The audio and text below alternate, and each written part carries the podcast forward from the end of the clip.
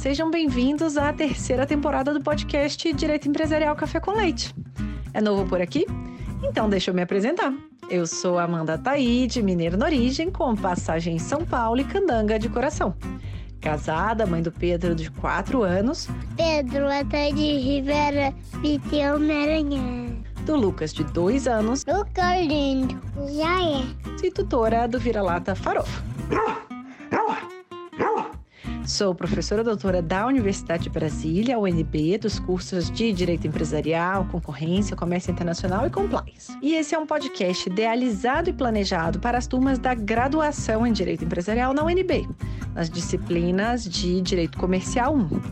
A cada aula, um novo episódio sincroniza com o tema daquele dia.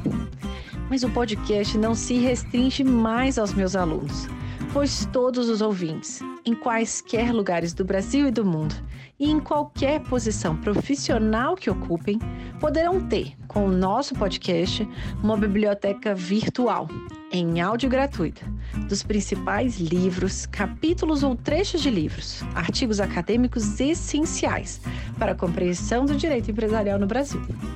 Eu estou muito animada para tomar a próxima xícara de café com leite com vocês. Bora comigo? A nossa xícara de café com leite de direito empresarial de hoje vai tratar de um artigo de autoria de Sheila Neder Cerezetti, intitulado Administradores Independentes e Independência dos Administradores: Regras Societárias Fundamentais ao Estímulo do Mercado de Capitais Brasileiros, que foi publicado em 2010 em um livro organizado pelo professor Marcelo von Adamek.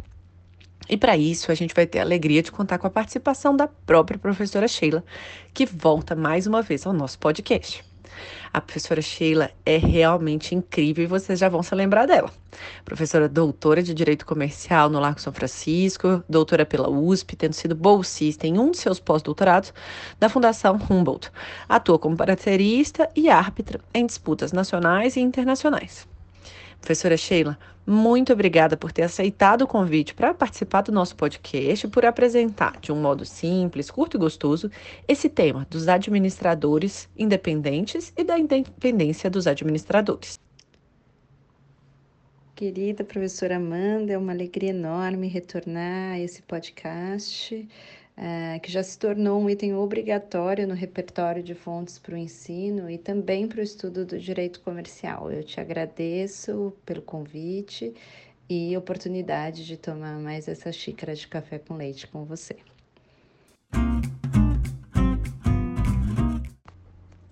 Professora Sheila, então vamos entender de onde que surgiu essa sua inquietação que te levou a querer esse é, escrever esse artigo, né, sobre esse tema dos administradores independentes e dessa independência, né, dos administradores.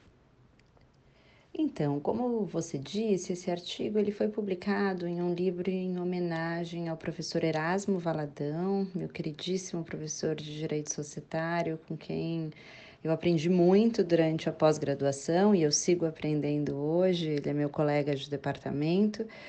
E quando o Marcelo Adamec me convidou para contribuir para a obra, eu estava num período de pesquisa pós-doutoral lá no Max Planck, em Hamburgo, e resolvi aproveitar o acesso àquela excepcional biblioteca para enfrentar esse tema que, naquela época, ainda começava a ganhar atenção no Brasil.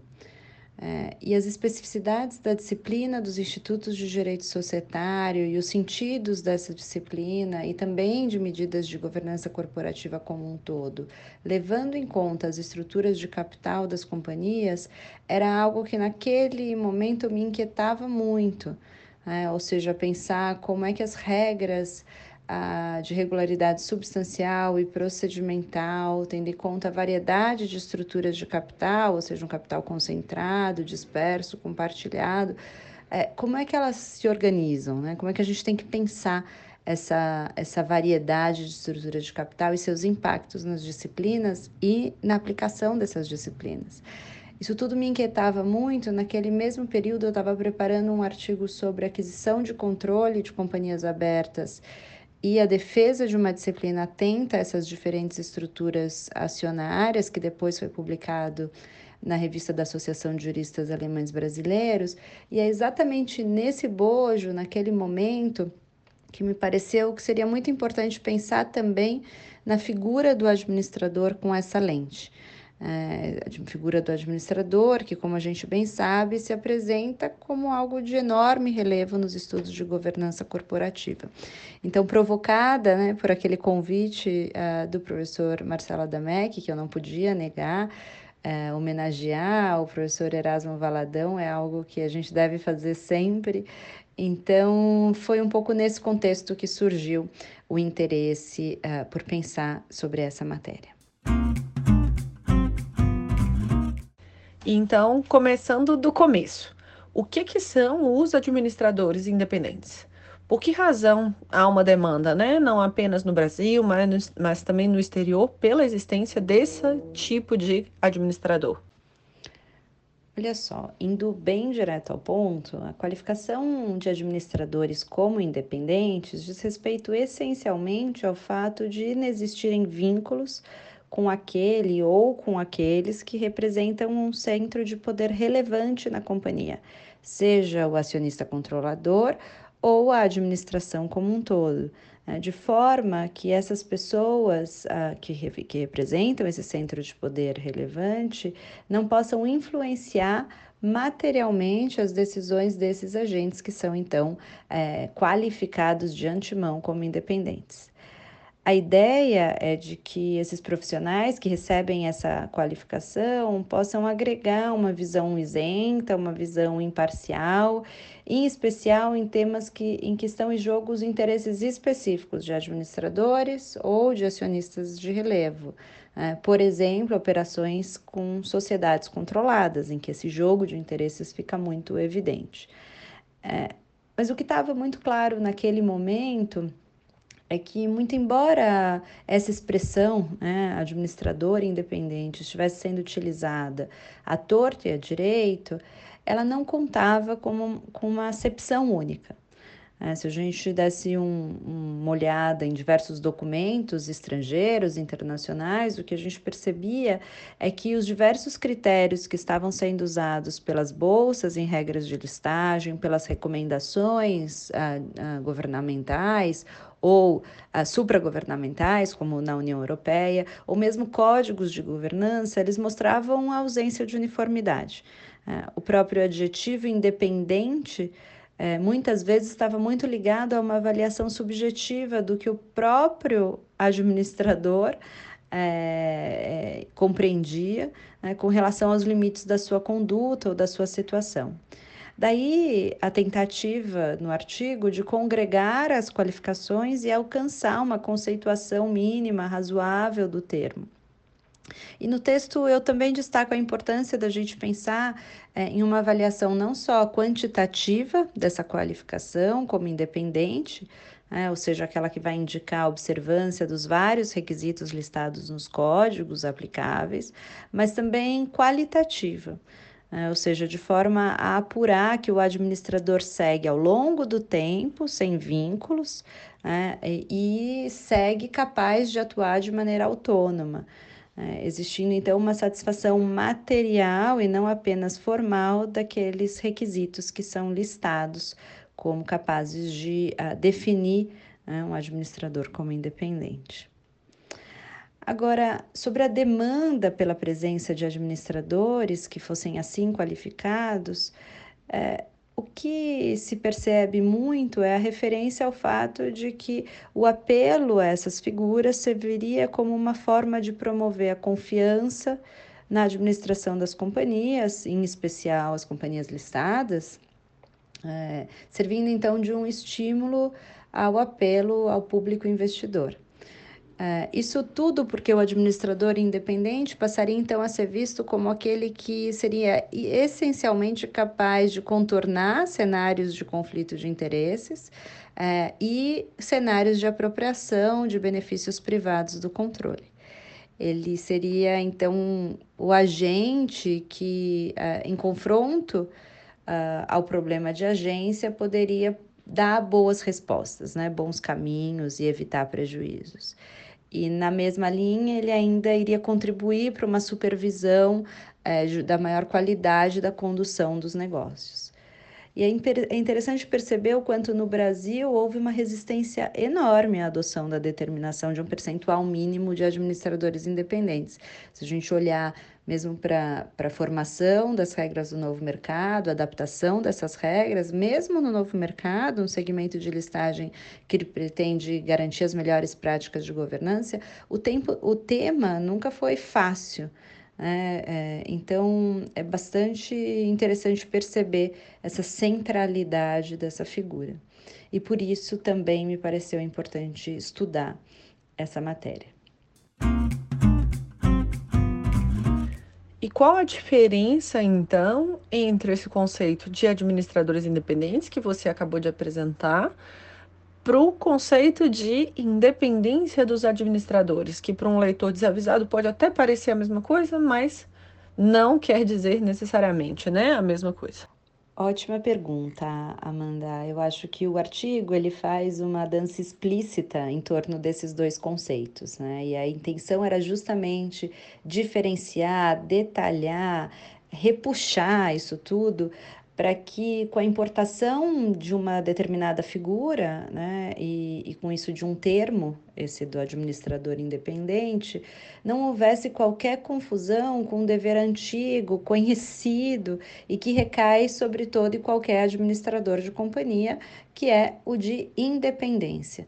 Né? Ainda que ele nem sempre seja observado e cobrado, e aqui não há como não remeter à incrível aula que o professor Guerreiro deu nessa temporada aqui é, para gente, no seu podcast, sobre um texto fundamental que ele escreveu, A Sociologia do Poder na Sociedade Anônima, é, e também ah, que é aquele texto em que ele revisita outro texto indispensável, escrito alguns anos antes, em 1984, que é o, a Sociedade Anônima Poder e Dominação.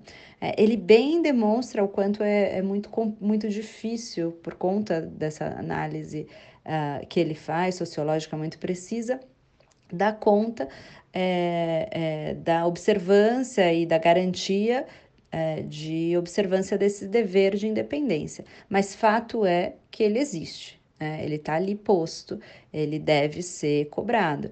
É, e aí, muito bem, a gente sabe que a lei acionária erigiu todo um sistema de deveres fiduciários que recaem sobre os gestores, que são então qualificados como administradores de coisa alheia, e daí os deveres fiduciários. Existe uma intenção de que esses agentes atuem de forma diligente, observando as máximas de lealdade, de ampla informação e que evitem qualquer forma de conflitos de interesses. Isso está muito claro nos artigos 153 e seguintes da 6404. E especificamente no artigo 154, há toda uma disciplina que compele os administradores a agirem de forma a satisfazer os interesses da companhia, tentando com isso assegurar que a condução da sociedade não seja indevidamente influenciada por outros interesses, aí incluídos tanto os interesses privados do próprio administrador, quanto especificamente os interesses daqueles que o elegeram.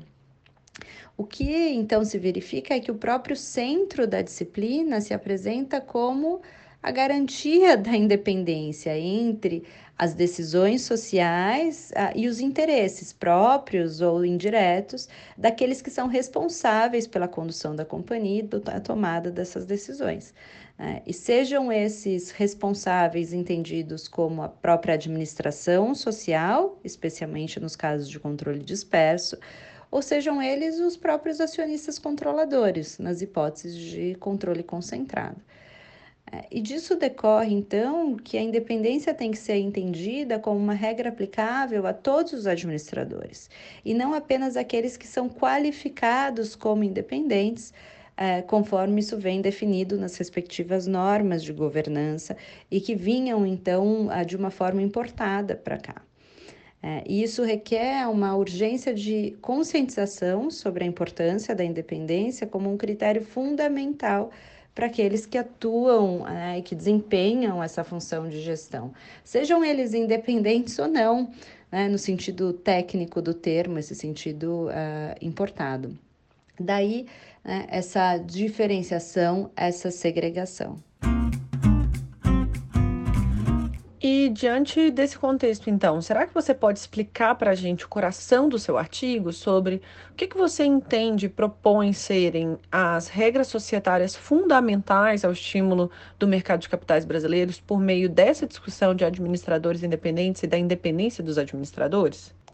Olha só, é, eu vejo esse artigo, Amanda, como um texto que lá é, há mais de 10 anos estava muito preocupado em destacar que existem regras que são essenciais para a garantia da construção de confiança no mercado de capitais brasileiros, né, dentro de um modelo de financiamento empresarial que seja efetivamente capaz de beber desse mercado de capitais.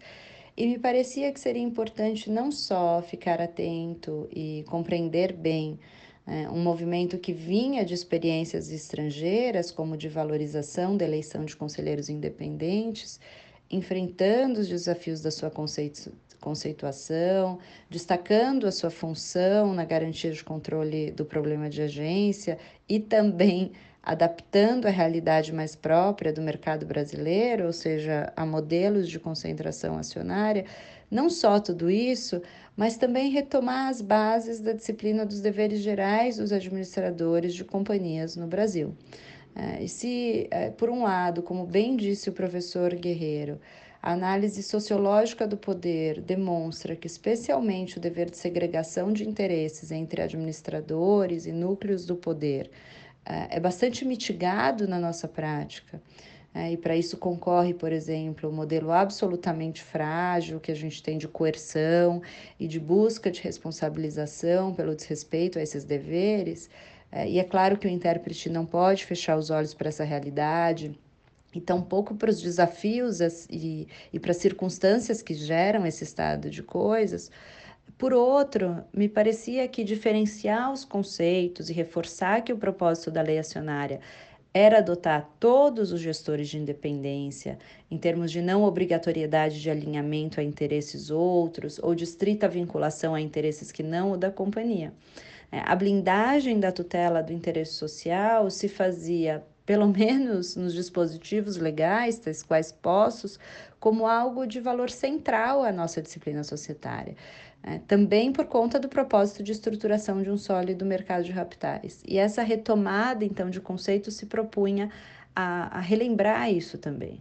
Né? E aí, dada a proximidade terminológica, independente, né, o administrador, e independência, o dever, e também esse estado de coisas, essa realidade, muitas vezes, é, de uma nefasta ausência de independência, me parecia absolutamente central é, destacar o quanto a independência não é atributo só desse novo conselheiro, né, dessa nova figura que vinha nessa onda. E também, para isso, é, o artigo toca nas diferenciações em, entre estruturas de capital concentrado uh, e disperso, como eu mencionei, já que as dinâmicas e as preocupações com as influências elas são distintas né, é, nos casos de capital concentrado, capital disperso. E também toca em peculiaridades da nossa disciplina, como o regramento do acordo de acionistas e toda a discussão sobre a vinculação é, dos administradores ao quanto contratado pelos acionistas, que também é ainda um ponto delicado, ou era também naquela época já um ponto delicado de debate doutrinário. É, e dessa maneira eu quis tocar em aspectos que nos são mais próximos, né, mais é, próprios da realidade brasileira, sem descurar de uma discussão mais ampla dos desafios dessa matéria. E chegando agora mais para o final, uma pergunta dessa terceira temporada. Será que você pode comentar com a gente algum tropeço na sua trajetória profissional, acadêmica, algo que não aconteceu conforme planejado, mas que acabou moldando ou te direcionando para onde você está hoje? Pode servir de alento inspiração para os nossos ouvintes e para os alunos que queiram estudar e trabalhar com direito empresarial no Brasil? Bom, é um tropeço. Olha só, eu tenho algo que eu demorei para reconhecer para mim mesma, que eu via como um grande tropeço, uh, e eu vou aqui abrir o coração, ainda que seja algo bem pessoal, porque eu acho que isso pode ajudar, pode aliviar, pode permitir que alguma ou algum ouvinte também repense as coisas que acontecem, as coisas que a vida traz. É, e por isso, então, vou abrir meu coração. E depois só que eu ganhei consciência e admiti que por um tempo eu estava vendo esse evento apenas como um tropeço, é que eu percebi que não foi um mal, né? Mas foi um, uma glória, na verdade, uma oportunidade que eu agarrei, ainda que com muito medo. E foi nessa hora de consciência e reconhecimento que eu me permiti seguir em frente. É, é, e isso foi muito importante. Então, para explicitar, né? Lá em 2014, 2015, eu ganhei uma bolsa internacional muito, muito prestigiada para um projeto internacional de bastante fôlego e que ia me permitir dar um passo bem importante na minha carreira dentro da universidade. Eu fiz a pesquisa, fui para fora, fiz a pesquisa. Aliás, era sobre um tema que hoje, quase 10 anos depois, virou a moda que é o tema do ESG, naquela época pouco falado. Mas pela primeira vez na vida eu não dei vazão imediata àquilo. É, foram vários os motivos para isso, claro, nunca é uma coisa só que constitui o tal do tropeço, mas por muito tempo eu me penitenciei, eu me cobrei por, pela primeira vez na vida, não ter, não ter levado a fim né, um, um projeto. Acontece que se eu olho para trás hoje e existem coisas que só o tempo permite que a gente enxergue, eh, foi justamente quando eu estava num ponto de começar a estruturar todo aquele input de pesquisa para que ele se tornasse um resultado mais palpável. Eh, foi justamente nesse momento que eu recebi um dos convites mais fundamentais da minha vida, e aí a minha vida em termos pessoais, mas também em termos profissional acadêmico. São aquelas coisas que surgem e que são mesmo um presente, são do inesperado, é, mas que também ao mesmo tempo parecem que tinham que ser. Foi no final de 2015 que um conjunto é, de alunas né, é, me fez um convite e com elas, com essas pesquisadoras absolutamente excepcionais, eu fundei o GPEA, que é o Grupo de Pesquisa e Inclusão na Academia, na Faculdade de Direito da USP, Grupo esse que foi responsável por uma pesquisa teórica e empírica que se tornou muito relevante como instrumento de conscientização e de promoção de debates nacionais e internacionais sobre as relações de gênero no ensino jurídico. Veja, eu estava em um trajeto de finalizar, um trajeto bem individual, né, de finalizar uma pesquisa inovadora, de dar um passo importante em termos de evolução na carreira docente, estava num ritmo muito acelerado, é, como foi um pouco praticamente tudo na minha vida, e de repente, pela primeira vez, eu não finalizei. É, e ali, é, por muito tempo, eu via isso como um, um tropeço. Mas, e hoje eu vejo, aliás, por conta de queridos colegas que fizeram questão de expressamente me dizer, vendo um pouco o meu sofrimento, que não foi um tropeço, né? Foi um desvio, talvez, de um projeto privado para que um projeto coletivo e de muita importância, de muito impacto pudesse acontecer. É, e de abertura de agenda que tem mudado instituições, que tem mudado vidas. Eu não quero aqui exagerar e nem parecer autolaudatória sobre os efeitos desse é, tropeço, nada disso. Eu só queria dizer para os ouvintes o quanto às vezes existem projetos, iniciativas, oportunidades que parecem sim um desvio, parecem um tropeço, mas que na verdade são definidoras e são essenciais para a gente avançar, é, tanto em termos privados, íntimos, como públicos também. Então tá aí o meu tropeço, que foi é, fonte de, de, de algo muito bem sucedido. E agora a pergunta clássica, eu queria que você recomendasse a gente quem ainda está faltando a gente ouvir ou quem que você gostaria de que a gente é, ouvisse novamente é, com um novo livro, é, um livro diferente, na verdade, ou um artigo diferente. Então, eu queria ter essa sua nova recomendação. Ah, Amanda, como eu disse desde o início, o seu podcast é um material absolutamente indispensável pelo conteúdo jurídico, mas também pelo conteúdo humano. Você já ouviu aqui queridíssimos colegas dos mais incríveis, mas eu vou deixar então algumas recomendações, sabendo até que algumas dessas pessoas já estiveram aqui. A primeira delas é a professora Juliana Kruger Pella, minha colega de departamento, minha querida amiga, uma professora brilhantíssima, é, que sempre tem muito a ensinar. A gente divide cursos na pós, eu sempre é, me deleito mesmo com a oportunidade de aprender com ela. E eu acho que os seus ouvintes, suas ouvintes também apreciariam muito todo o retorno da professora Juliana. Também queria recomendar dois nomes uh, dessas, dessa nova e excepcional geração de comercialistas, a professora Mariana Martins Costa e o professor Gabriel Buschinelli que tem trabalhos incríveis em nível de mestrado e doutorado. Acho que vale muito a pena ouvi-los.